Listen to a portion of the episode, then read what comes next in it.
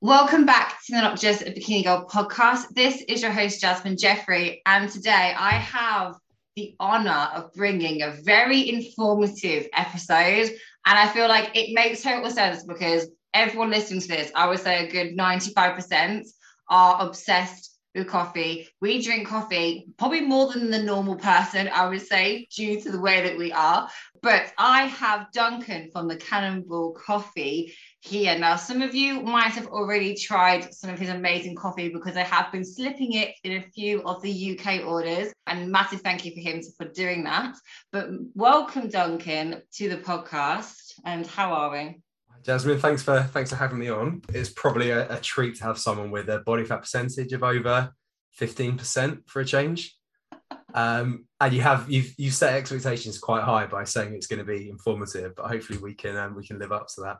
It will be, but I, I remember how much you were talking to me at FitX. I was at the Fit Expo, and I was like, this guy just knows his coffee, and it's ridiculous. And I feel like it's quite bad of me for how much I drink coffee to actually not know a lot about it, which sounds really, really silly. Like, how did you get into like have you always been into coffee? Because obviously to set up a business in it, you must really really like it. I hope so.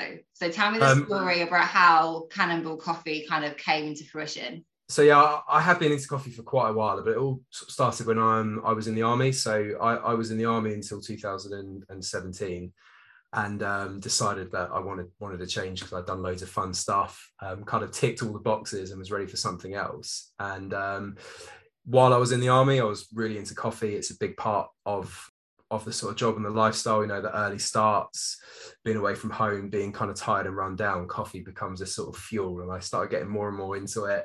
And I was always that weird guy that would bring one of those little Italian stovetop coffee makers out in the field, wouldn't sort of drink instant coffee, and it kind of went from there. But one of the one of the things about like being in the army is it's quite a big bureaucratic system, and sometimes you can get a bit fed up of just being like a middle person, you know, just in the middle of a chain, not really a decision maker. Um, so I was just keen to set up a business and kind of have a creative outlet where I could be a boss and you know you get what you put in and you can really focus on something and, and have this like passion project. So I picked coffee because I was interested in it and knew a bit about it, which I know is like the wrong way to start a business. Really, you want to start with the audience first and work back. But um, yeah, I, I was in- interested in coffee. I thought it would be a good thing to to get into to sort of try my first business venture. So how long ago was that then? Like how long is the business? Uh, so how old is the business? Uh, so it is coming up to four years now.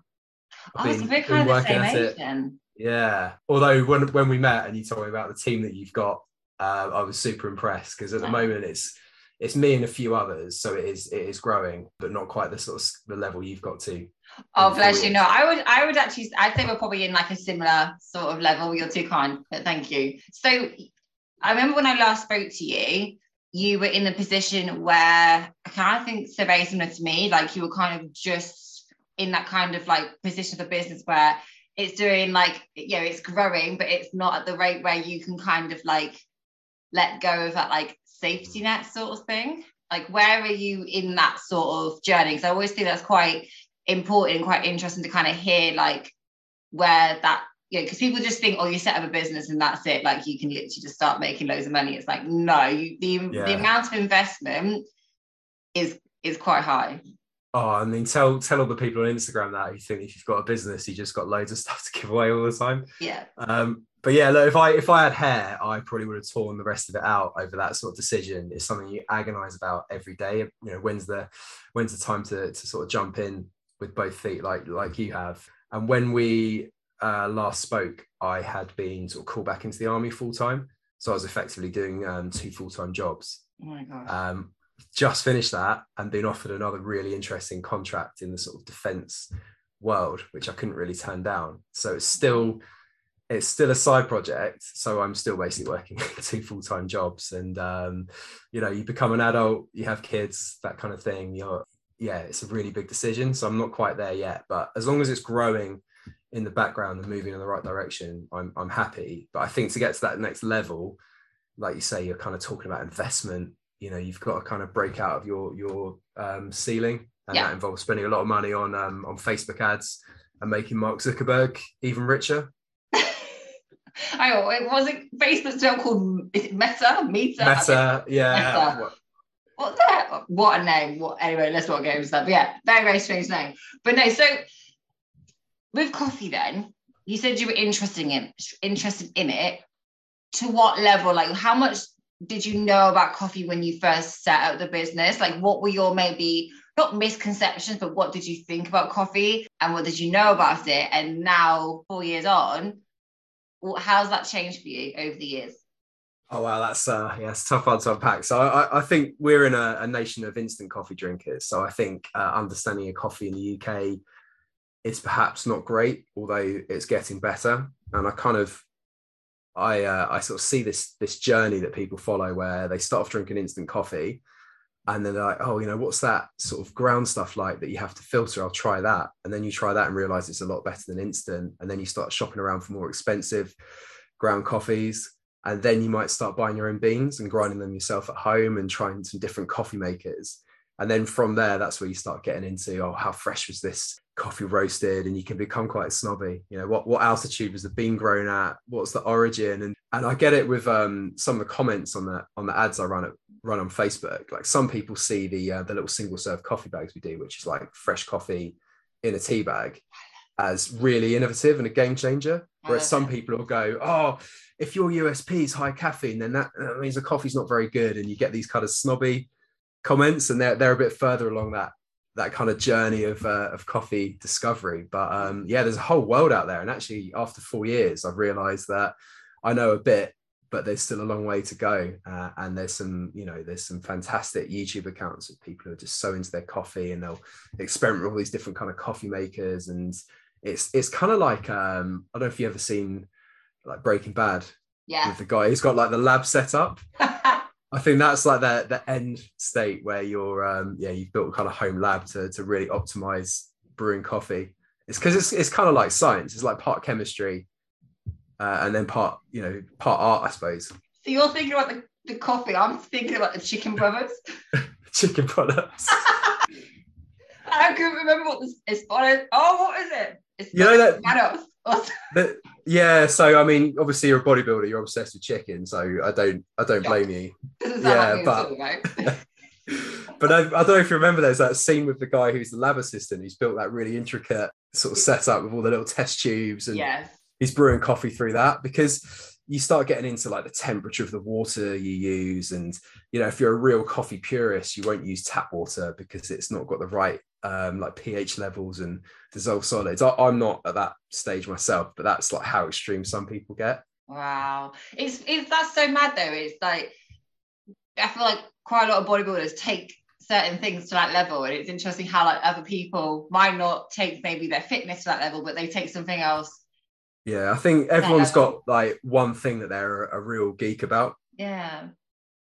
I love that. That's so interesting. Oh my god. Okay, so talk to me about the pros and cons of all the types of coffee because from my knowledge, right, here we go. Instant coffee, you've got the whole, the filter and the ground. That might be completely wrong, but how many different types of like coffee are there and is there like certain pros and cons to each one and why like i have i said to you before i said i started recording i've got some whole bean coffee that someone randomly give gave me I haven't got a clue how, like, do I cover it in chocolate and give it as a Christmas gift? Like, I don't even know where to start. So, talk to me about, like, you know, in relation to like the products that you've got as well you mentioned about the brew bags, which I think are absolutely sick. Like they are so handy because when I go to hotels now, I actually take the brew bags with me. I don't actually use their coffee.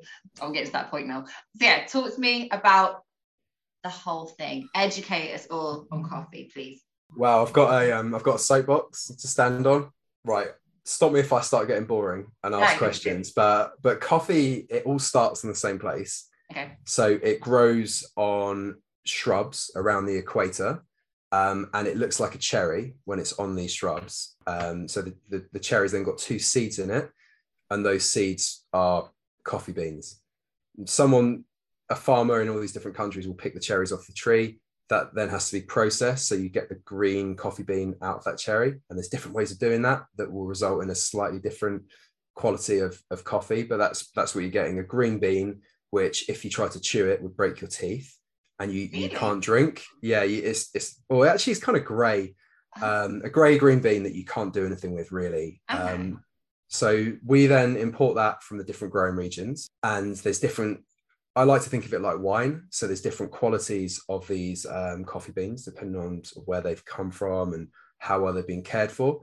Mhm. And there's a market for coffee which is called commodity coffee, which is massive, vast swathes of land that produce like lesser quality coffee beans, which then get traded like by by the kilo on on a sort of commodity market. And then you get what we call specialty coffee, where you've got small farms that are growing like really high end crops to produce a coffee that's got a specific flavor and mm-hmm. and these beans from different parts of the world will have like different flavor profiles. So mm-hmm. traditionally coffees from like brazil will be quite chocolatey coffees from mm-hmm. east africa like quite fruity when you That's drink it.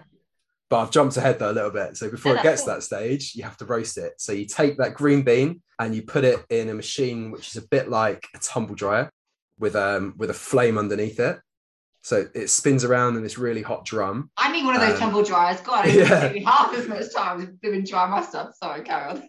it doesn't it doesn't have holes in it it's, it's like a solid metal drum with, which is heated up to over 200 degrees you put your cold green coffee in that it spins around and roasts the coffee and then the out the, the end product of that is something you could drink So But- how long does that take?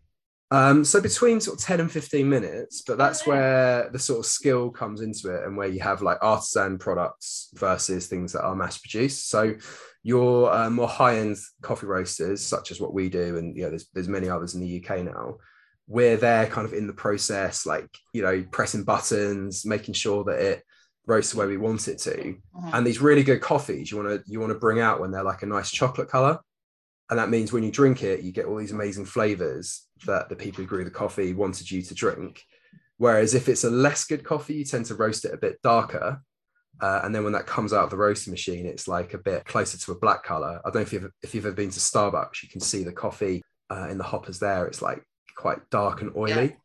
and when coffee's like that the dominant flavor is kind of like that carbon from the, the roasting process so Mhm. I think of it like burning toast. Yeah.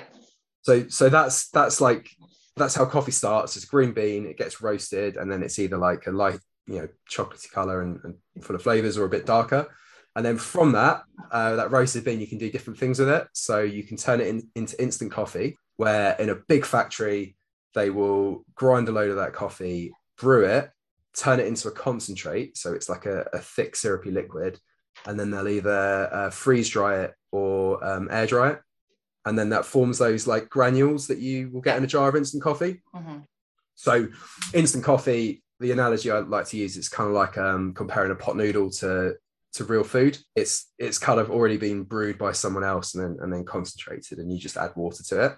Silly question. Do you do you roast it or does no? You don't roast it. Oh, so no, we so instant we roast coffee, but um, instant coffee is made in like big factories by big companies. It's like an industrial process. The know. stuff we roast we do in smaller batches and then we can send that to the customer as, as whole beans like you received Mhm. but we will then grind that so you can then get the ground coffee and you have to you have to um, use a sort of coffee brewer to make it something to filter the the ground coffee out of the water whereas because instant coffee's already been bre- like brewed Yeah. it just dissolves there's nothing to, to filter out of it Ah. Yeah so whole whole bean and then ground and then you you said you got whole bean so what you would do with that is is grind it in a coffee grinder and then you would need to brew it in you know those like french press cafetiere things or Yeah. a paper filter or something like that So why would people get it's not like weird then about you having the brew bags then? Like what's the like science So- behind that? they're a really good kind of crossover between instant coffee and the like the fresh ground stuff because you're Mm. you're getting that like fresh ground coffee but it requires no effort to brew it because it comes in that bag that does all the filtering Mm. So it's the this the convenience of instant, but it is real ground coffee as opposed to something that someone's already brewed for you. Joe gets really like asked with me now if I give him anything else. Of heck, he's like got such of a fine palate for Mm. Cannonball. He actually knows when it's not. That's music to my ears. And then he just look gives me that look at like eight in the morning, and I'm like, okay, back I go to the kitchen. it's all good though. It's all good. So in terms of pros and cons, then you've got the whole bean, you've got filter, you've got grounds, and you've got like the brew bags. In terms of like that process and like the extraction and everything it goes through, does that affect the caffeine content at all? Yeah, there's a few things to, to think about there. So caffeine content being one of them. So how you brew it will affect the caffeine content. Really? Yeah, for for a few reasons. So what one of them is just quantity. So if you if you're taking like that whole bean coffee or, or ground coffee, different coffee like making techniques will use different ratios of coffee to water. Mm. So that'll be a factor. And then it's that contact time between the ground coffee and the water will also have an impact. So if you're using like a, a French press, the coffee is going to be soaking in the water for a long time. So it's going to like, draw out more caffeine. Whereas um, if you're just pouring water over it through a filter, you might get a little bit less because there's less contact time. Yeah, the water. makes sense. Um, this this goes back to that chemistry point, uh, and I'm getting really boring now. But it's not boring how, how coarse you grind the coffee will mm-hmm. have an impact. So it will change the surface area. So there's going to be more or less contact with with the water. So that's if you're brewing it yourself from from like grounds or, or whole bean coffee. And then with instant it's going to be less because you're you know a teaspoon of instant coffee. You're not really talking about a massive quantity of the of mm, the bean. That's so true. there's, there's, there's, generally less less um caffeine in it. But another thing to think about is the uh, the polyphenol content of coffee. So that's what gives it all the antioxidant properties and, and a lot of the reported health benefits of drinking coffee. Mm-hmm it's generally accepted that the fresher the coffee is, the the higher the content of of polyphenols, and the more of the good stuff you get. So, so you've obviously got caffeine. About. You've got the poly. I'm sorry if I said it wrong. Polyphenols. What else is in coffee that has the health benefits because I'll be honest, I'm really like naive. I know it has like some sort of antioxidants. like I probably read that somewhere, but like you probably know it better than me. So what sort of other health benefits does co- coffee have that potentially some of us might not know? So I'm getting a little bit out of my depth now because I'm not a nutritionist, but the I know that the anti- antioxidants come from the the polyphenol content, so mm-hmm. that gives you the antioxidant properties then caffeine has its own sort of health benefits versus health um, drawbacks, which we can get into later. Mm-hmm. Then there's there are a few uh, other things like riboflavin, things like that. Is that how you pronounce it? I've heard of that. Yeah, I have. Yeah, um, there's there's a small magnesium content, but you're only talking like a small percentage of your recommended daily allowances. But it's the um, yeah, it's the, it's the polyphenols which are are the thing that people get excited about. And again, not a nutritionist, this is just going on things that I've um, I've read because I find it interesting. Mm. But there are coffees out there that claim that you know drinking a cup of it has got more antioxidants than eating a whole punnet of blueberries. So it can be quite powerful. I didn't know that either. So I can imagine when you're tasting all this coffee, right? Say you're having like a tasting day, you must must be blazing through that caffeine. Because for me, I have to really like be careful with my caffeine content sometimes because I can be a tit. Like last prep I've just done, I was getting like really anxious days. I was like, why am I feeling so anxious? And I thought, hang on a second, I've literally been like going through this. And I think at, in terms of like tolerance levels, some people have a lot higher tolerance than like to others and stuff. So for someone like yourself that obviously loves coffee, has to make sure that the coffee's doing good, like you know, tasting the way it has to and stuff what's your general like things that you do just to make sure you keep yourself in check? Because i had to do a bit of a detox like like about a month ago because i was like i was so anxious because of all this caffeine that's like going through me. So like what sort of things do you do for yourself to kind of keep yourself in check? Such a such a good point jazz because it's um caffeine's a really weird drug because i think everyone's got different tolerance to it and it's hard to have like safety levels and everyone's different. Personally, I I try not to drink coffee after sort of two in the afternoon. Mm. So I found that even though you don't feel the effects of coffee, the half life of caffeine is quite long, so it will affect your sleep if you drink it in the afternoon, even mm. if you mm. don't feel that you're you're awake from it. So I I try and kind of set a cutoff um, of when to stop drinking it. When you taste coffee, you um, it's actually a little bit like tasting wine. You kind of slurp it off a spoon. So you're not drinking whole cups at a time you're just doing kind mm. of kind of spoonfuls but it's weird when you do it like that way it seems to almost be absorbed through your gums a little bit quicker.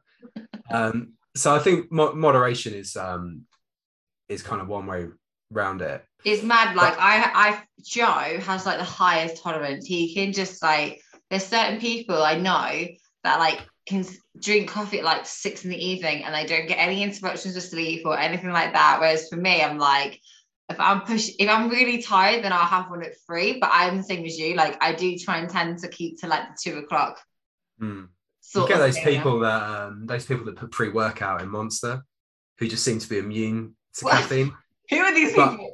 oh, I've seen it on Instagram. They're they're out there. But I think um I don't know. I think it depends what the reason you're you're taking caffeine as well, right? So if you're if you're an athlete and you're trying to get an athletic boost from yeah. from coffee, you might want to kind of reduce it the rest of the time. So when you drink it before training, it's got more of an impact. Mm. Whereas if you're drinking, you know, six to ten cups a day, you're not really going to feel much of a difference. Yeah, I remember back in like the office days. This is maybe about seven or eight years ago for me now.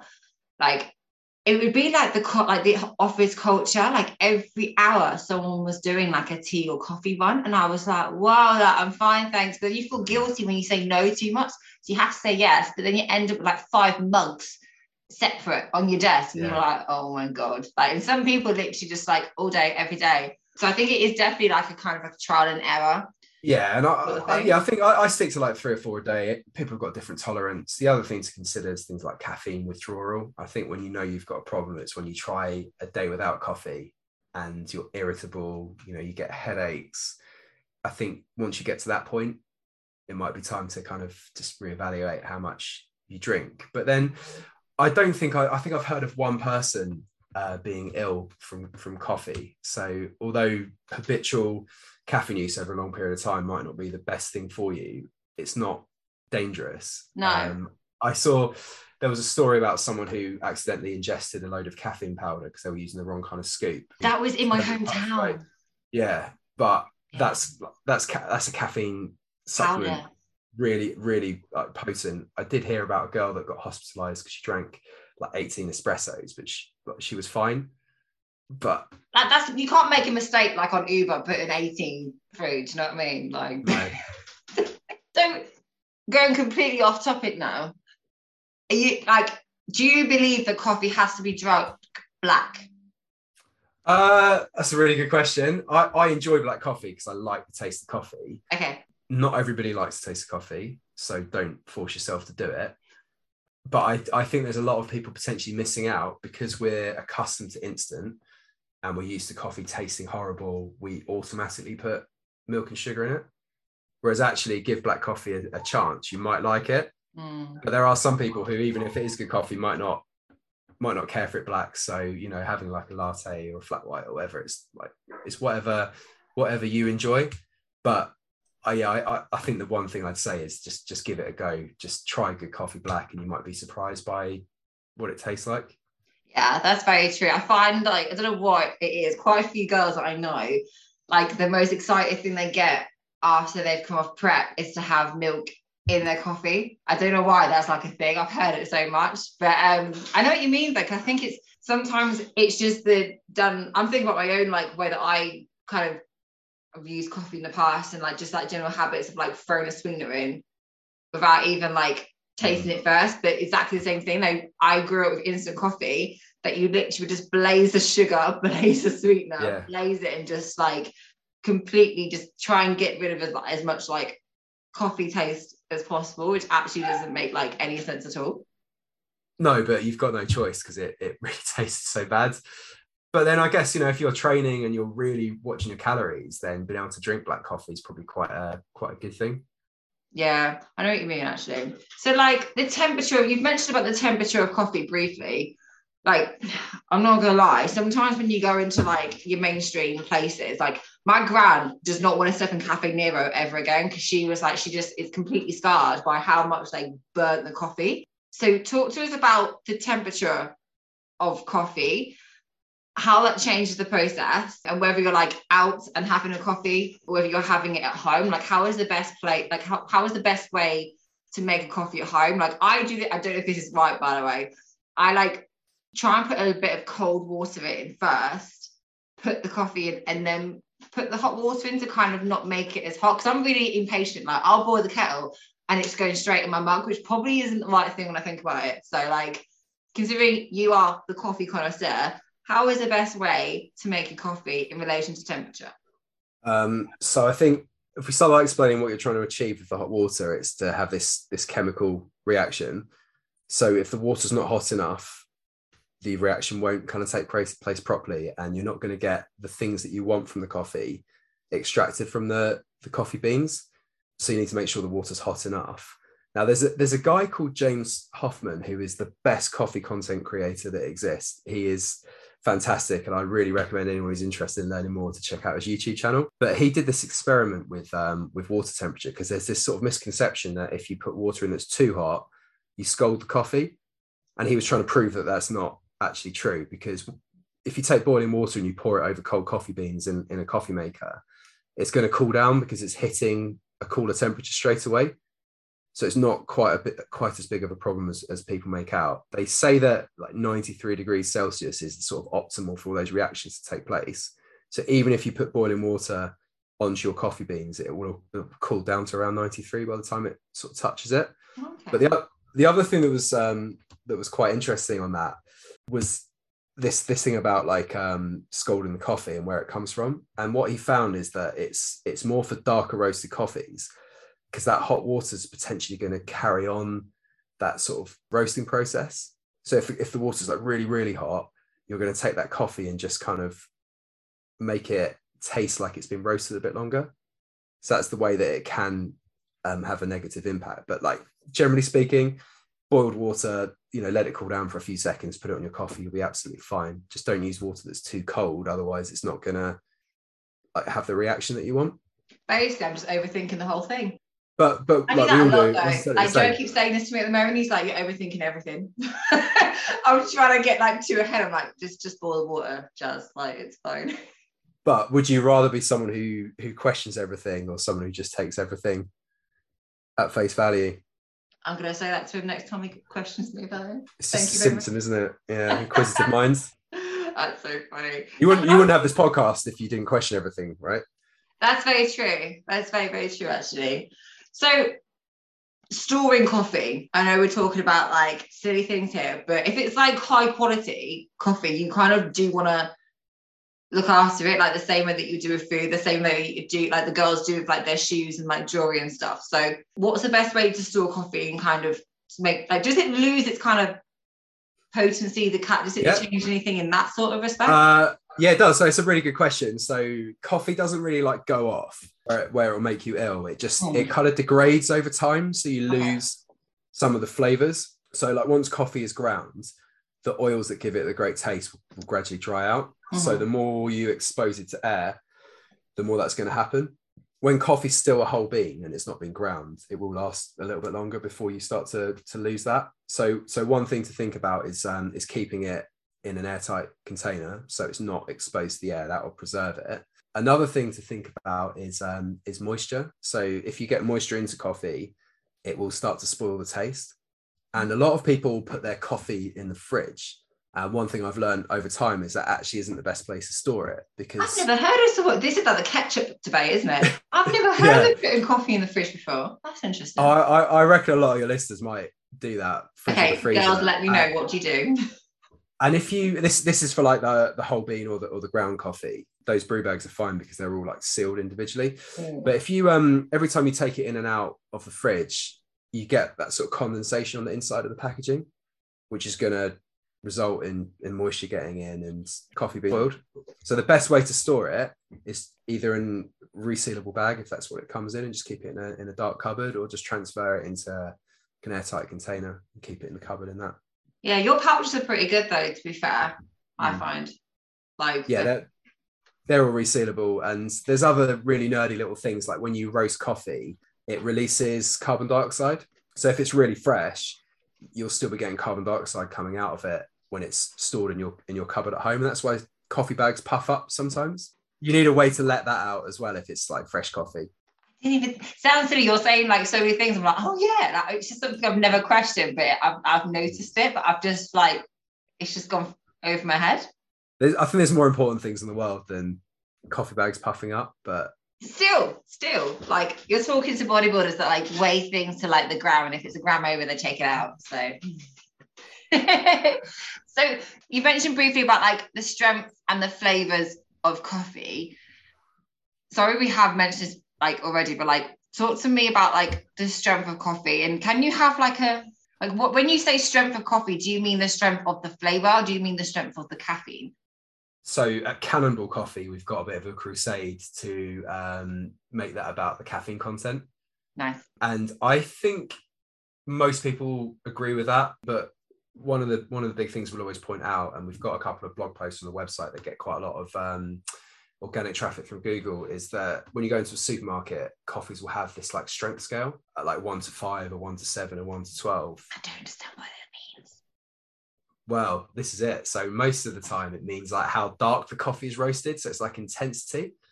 But and I, I certainly believe I always believe that it just meant the coffee was stronger, like more caffeine. It just means that it's a darker roast, so it's got that like strong, like carbony, smoky flavor flavor that I mentioned earlier. Mhm.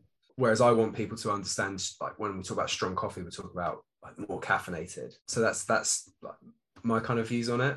That must be really hard then, because it's like you don't really when you look at coffee. Maybe I've like completely not even read the packaging usually. Usually, but say I was going to go to like a supermarket or something, they never mention like the amount of caffeine it has. But then you've mentioned that, com- com- you know, depending on the way that you extract it, the way that you kind of make it yourself can completely change the caffeine content as well. So It's a tough one because it's not made in the lab. It's not going to be consistent every time because it's, it's a Mm. natural product. So there will be like, variations and a lot of um, supermarket coffee. It's made of a blend of loads of different beans, so it Mm. might not be exactly the same each time. So that that's part of it. It's hard to to accurately state what the caffeine will be because how you then brew it at home will have a big impact. But I Mm. think one one thing you can look for is the type of bean that the coffee is made from. So there's there's two main types of coffee. There's Arabica and Robusta coffee. So you might have seen Oh. stuff that says 100% Arabica. I don't think I have, but like again, it's something that I've probably seen, but not it's gone over my head again. Yeah, it's like it's on instant coffee packaging. It's you know like you'll see it on those little um, like bean to cup coffee machines at, at service stations. It's Uh-huh. 100% Arabica. Robusta coffee generally has over double the caffeine of Arabica coffee. It just doesn't always taste good. So if you're looking for something that's high in caffeine, look for a coffee that's got um, a higher proportion of Robusta beans in it, and it's going to be more caffeinated as a, as a sort of general rule. There you go. So how do you for yourself then when you're like finding like suppliers and everything like that? Like I know there's like a thing about like fair trade and yeah, I guess from like a supplier point of view, it must be quite hard to kind of know, okay, this is a good supplier. This may not be as good a supplier. Like for yourself, how how do you make that distinction? And also from a consumer point of view, there's quite a lot of like marketing obviously around coffee it's a massive industry so like how do you go about navigating that space and how would a consumer go about navigating that space as well Cool. Uh, there's loads I could say on that. So I think in general, if you look for specialty coffee, it's going to be good quality and it's going to be, although it's not labeled fair trade, it's going to be fair. So specialty coffee are where people go to these particular countries to find like good quality coffee, and because Mhm. it's it's grown and processed to taste a certain way, it's a high quality product that costs more money. Mhm. So there are a few wholesalers that import specialty coffee into the UK Mhm. and they go out around the world and they set up relationships with these farms and these cooperative washing stations. And it's really mutually beneficial relationship in that money sort of flows, money and experience flow both ways. Mhm. So if you're if you're if you're a specialty like coffee importer, you might go and help a farmer that's got a problem with um, you know insects or a fungus on their crop, or you might be involved in projects to help them produce better coffee. So the company that we use to import our beans from Rwanda have got a few different schemes running where we can help the growers pay for organic certification for their coffee. that's cool They're also doing a project where they were looking at bringing some coffee um, trees over from another co- country to kind of splice with their plant to make something that was more resilient. So it's not labeled fair trade, but it's like super ethical. People are getting a fair price because it's a good product. And Mm. it's in my interest that their coffee that they're growing is is good because that's what I've based the business on and it's the same for other sort of specialty coffee roasters. So if you're going to any kind of independent coffee roaster that's charging a higher price and they're, they're selling like what they would call specialty premium coffee you can kind of be assured that it's fair and ethical when you're getting all that kind of stuff where you things find like it fair difficult when people ask you like, "Oh, is it fair trade?" and they think they're kind of saying the right thing when Yeah. yeah, Um, like fair, fair trade isn't a bad thing, but fair trade's more for that commodity coffee market that I mentioned, where you're you're buying like kilos of coffee for a few pennies. It means that these farmers can sell this really cheap coffee for a slightly higher price, and it's labeled fair trade. So it's not bad, but it's not necessarily a sign that the coffee's particularly good. Mhm. Just go going independent, going speciality is the way to ensure that you get good coffee. Uh, and there's also other things like Rainforest Alliance and certified organic. And, and organic certification's a bit like batch testing supplements, where it's not necessarily about the quality of the of the product. It's about whether you've got the money to pay for the certification. Lots of things like that to consider. So yeah, we're, we're just kind of trained to look for things like fair trade or Rainforest Alliance, but Mhm. It doesn't necessarily mean what we think it means. Do you know what this has remind me of? You know that Netflix documentary about the fish. Yeah. It's. I feel Yeah. like they need to do one about coffee because I just feel like everyone will just go mad for it. But it, it's so true that it's it is difficult for a consumer to navigate it because a lot of people want to make the right decisions and they think they are by the marketing. Like I remember growing up with like fair trade coffee in my house, and my mum thought it was like you know we're doing like the right thing and it's like it is difficult when you haven't got that access point or that understanding of what the process is for independence and what kind of goes through and why it is higher higher price point as well hmm. Yeah, and, and people often assume that coffee costs, you know, pennies and, and these coffee shops are just ripping you off. But actually all along the, the way from like the farmer picking the the cherries to the place where they they wash it and, and take the seeds out to importing it to roasting it to get it into the coffee shop, everyone's taking like a small margin. But with Mhm. specialty coffee, there aren't really any millionaires and no one's no one's ripping anyone off. So generally it's it, it's charged at just a kind of fair price that makes sure everyone gets paid what, what they deserve. Yeah. With commodity coffee, you know, we're talking about like thousands of tons of of coffee that's like roasted in huge industrial machines and and it's a, a little bit like less personal. no it's so true though it's so true i'm literally just thinking about like that the fair trade i just got this vision of like my mom's house used to have just like loads of like fair trade stuff and i feel like i just need to go over there and be like no But no, no, I, I don't want to don't want to um like cause any confusion though. Like fair trade's not not bad. It does mean the farmer's going to be getting like a few like pence more per kilo than they would otherwise. Yeah. It just doesn't it just doesn't necessarily mean it's it's a good coffee. That's all I would Yeah, yeah, but that's the thing. It's every single industry has like certain things to consider, and it's not a case of like putting one one thing in one bracket and another thing in another bracket because there's so many different. I think what I'm sh- hopefully getting from you like is like there's so many different like layers to it Yeah. that you have to consider before you even take it to market from to make sure that you're you know you're bringing something which is ethical. At the end of the day, like if people, it's the same with any like industry. I haven't eaten fish. It sounds silly. I've not eaten fish since that Netflix documentary now, because that's the power it's had to educate Yeah. me on stuff. And I feel like it's the same thing with like coffee. People don't realize the impact that that has long term on things as well. So I just find it really interesting, like all the like all the marketing and the the effect it kind of has, and just we just blankly look at it, don't even realize it. I know it's like I'm just thinking about the carbon dioxide stuff, but it's so many different things you think about in life. You don't actually you just take it for granted and you just go, oh, it's just is where it is. Does that make Yeah. sense? No, it does, and you know, no doubt, sort of further down the, the production chain, there will be people in coffee that don't have a great life that are being paid a few dollars a day to pick coffee beans somewhere. That will exist. As I said, with, with specialty coffee, like generally, you're talking about better quality farms. You know, we can pinpoint exactly what region our coffee comes from. We can visit the fields where where it's picked. We could go and see it for ourselves. You don't necessarily get that with commodity coffee. Mm. So uh, you know, I'm not I'm not talking sweatshops, but I am talking you know people who are earning like dollars a day to work quite hard. Have you been to one before? Like a I've not. No, I haven't yet. Well, I haven't. Like when I've been traveling, I have, but Yeah. as part of Cannonball Coffee, no. Um, but definitely on the list of things to do is to visit the region in Rwanda where we get most of our coffee from, um, That'd be because we really want to get to a point where we're either buying direct from them or we've got such a good relationship that we're like really directly involved in some of these projects and we can kind of start putting faces to the to the coffee because as you say consumers are getting like much more educated and responsible and people want to Mm. know especially if they're paying decent money for a product they want to know that it's ethical they want to know it's got a story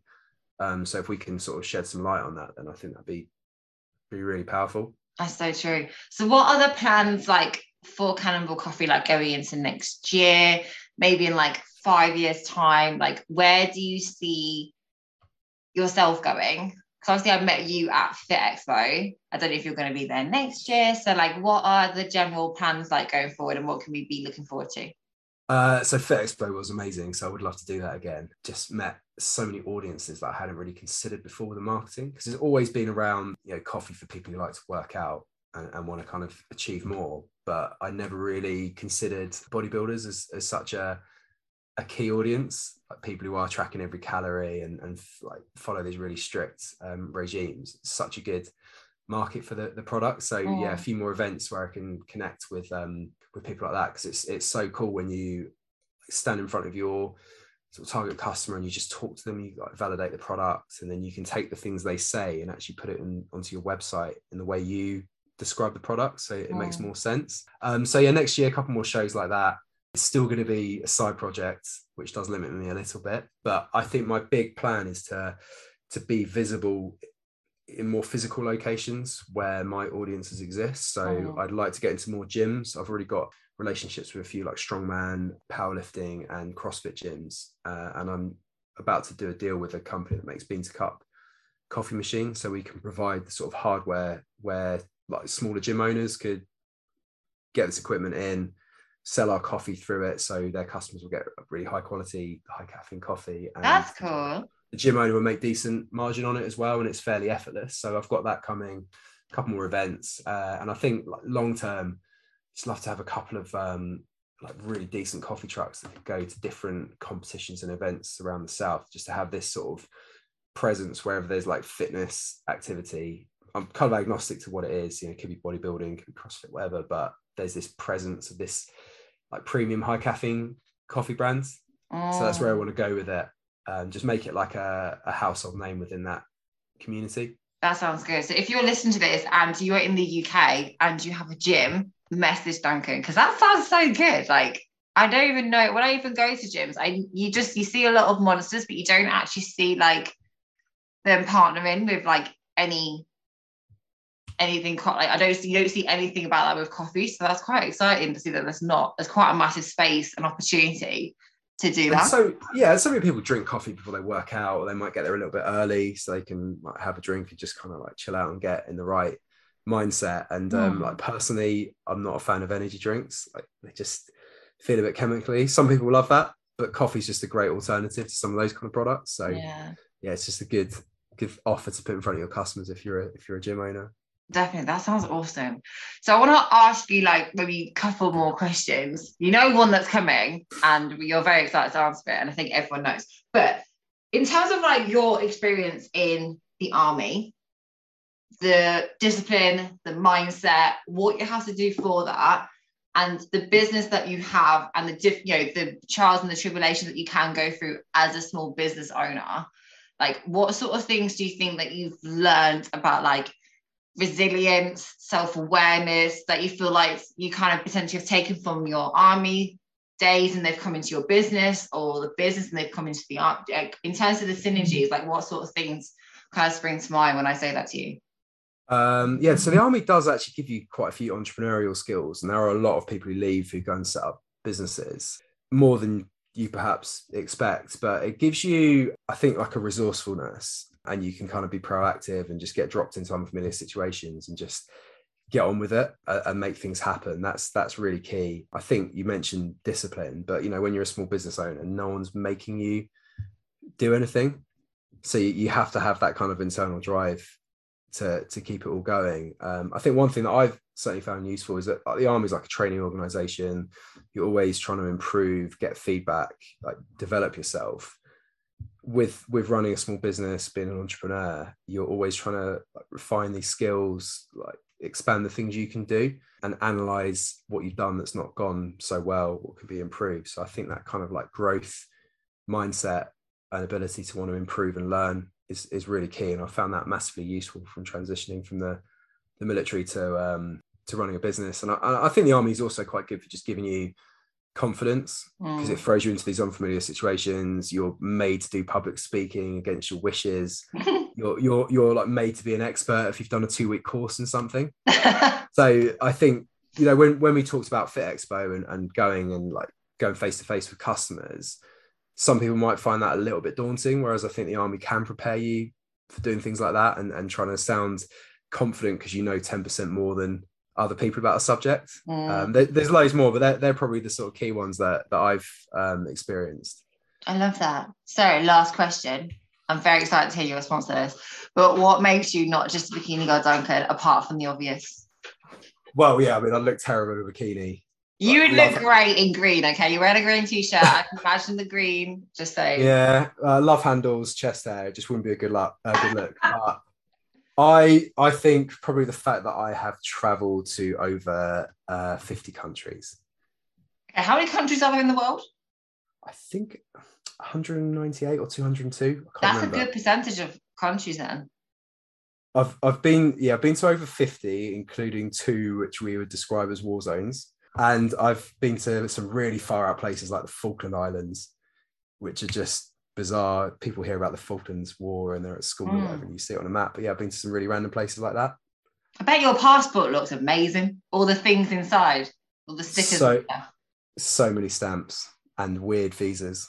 oh my god. Okay, top top three places that if like money was no option, you could go again. Uh, Cape Town. Yeah.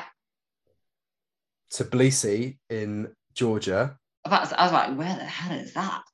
Uh, Georgia is the most uh, underrated tourist destination in Europe. It's it's fantastic. No way. And Lisbon. I was not. Fun. I was expecting like Thailand or something like that. Okay, yeah. three worst places. Uh, oh, that's a really good question. Um, Ooh. I think you know what. Wherever you go, you can have a good time and and make like fun. That. I don't think there's ever been a country that I've been to where I thought, "Oh, I'm never going to go again." Um, I think you haven't been to Wellingborough, obviously. Not yet. Um, it's on. It's on the list. Get a stab um, when you come in. No, you know what? And I've, I've always been really. I know people who've travelled and they've been like, robbed at gunpoint in different countries and and this oh. that and the other but i've never had anything really bad happen to me when i've been abroad I, t- I did go to the cook islands once and i was stuck there for three weeks and i got a little bit cabin fevery which doesn't mean the cook islands is a bad place it's probably about as bad as it gets in terms of uh, experience in the country i got i got um i got a terrible tattoo and stayed for too long that's brilliant. I love that. And that is the perfect way, I think, to end this poem. Oh, there's one last question. Do you judge people if they have like tiramisu or like coffee flavored something? No, and actually, there are some incredible protein coffee recipes, tiramisu being one of them. Check out my Instagram, and there's a few other good people on Instagram who make these like high protein recipes. But yeah, you can do protein tiramisu with coffee, Viennetta biscuits, Greek yogurt, and protein powder. So okay. not at all. I encourage consumption of coffee in any form. I love that. I'm gonna get Holly to find all, all the good ones as well. Because I know you've got some on your website as well. So I'm gonna link them as well. But thank you so much for coming on, Duncan. I hope all of you listening have found this interesting because I feel like my mind has been blown with so much coffee knowledge. And I just think it's amazing to just hear from you all this sort of stuff. And there is only a couple of brew bags left. So if you haven't placed your order yet on Compact, then make sure you do, because then you'll get another goodie. But I'm going to leave all Duncan's Instagram and website on there. So make sure you do go and check him out and support small businesses like myself. So thank you so much, Duncan, for coming on. Thank you for having me. It was a lot of fun. I hope you've enjoyed it. no, And definitely. I hope we see you again at Fit Expo or somewhere soon. But we'll see you guys in the next episode.